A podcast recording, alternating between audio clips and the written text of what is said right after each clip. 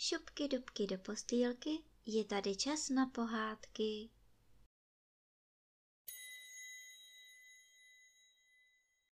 Dnes vám budu vyprávět pohádku z knížky Trampoty Brouka Pitlíka, kapitola osmá Proč včely brali Pitlíka pod paždí a proč Pitlík třikrát snídal.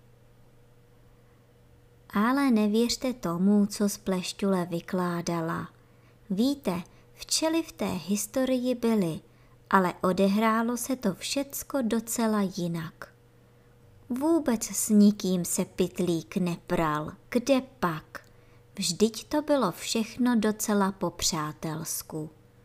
To se ví, že se pitlík třásl, jak to z pleštule poznala podle stop, ale vůbec ne strachem – nýbrž zimou. Jak by mu také nebyla zima, když byl všecek mokrý.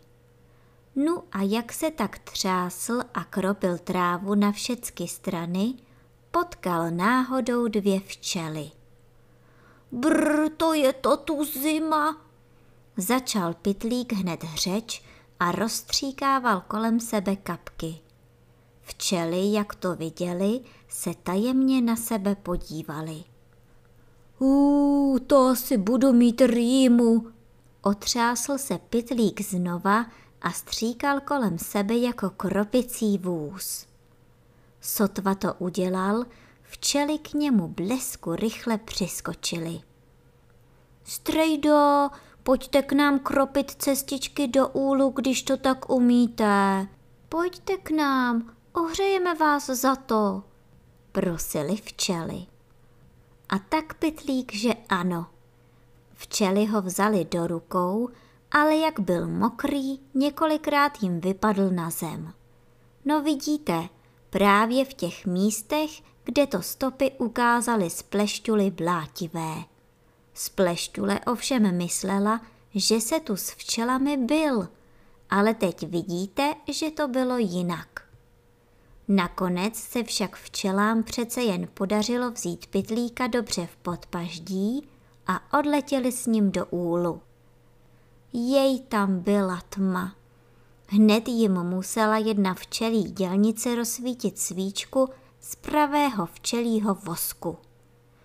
Víte, u nás byste jinak neviděl, povídali včely a už vlekli pytlíka po cestičkách a pytlík, jak mu pořád ještě byla zima, se třásl a cestičky pěkně kropil.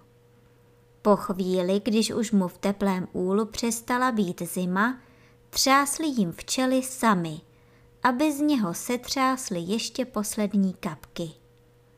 A nakonec, když pytlík docela uschl, strčili ho včely do jedné komůrky. Tak vám, strejdo, pěkně děkujeme za kropení, hezky si lehněte, vyspěte se, zítra budete zdrav jako rybička, prohlásili včely. Ach, tam bylo teploučko a kolem to pořád dělalo hů, jak včely pracovaly.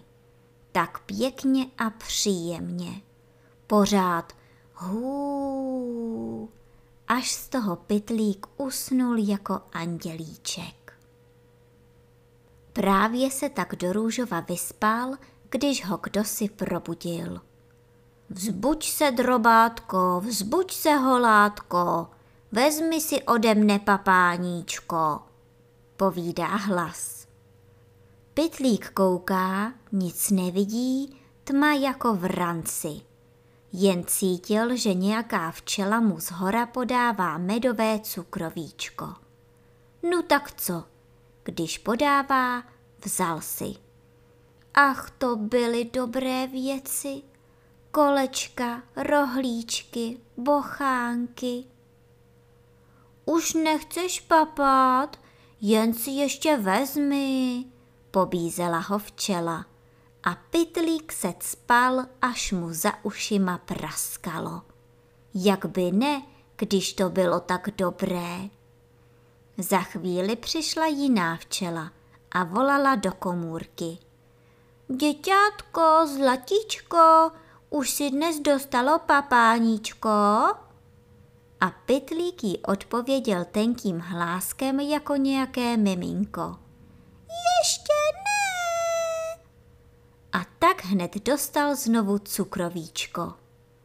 Kdo ví, kolikrát by byl ještě dostal, ale tu se ozval za roznašečkou cukroví nějaký hlas.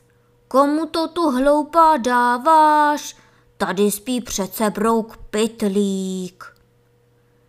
Pro pána krále, já myslela, že tu spí včelí děťátko, vykřikla poděšeně roznašečka.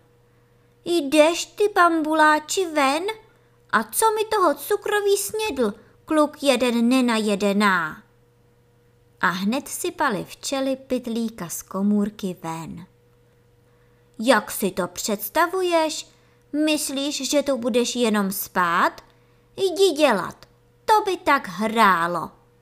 Vyhnali včely brouka pytlíka.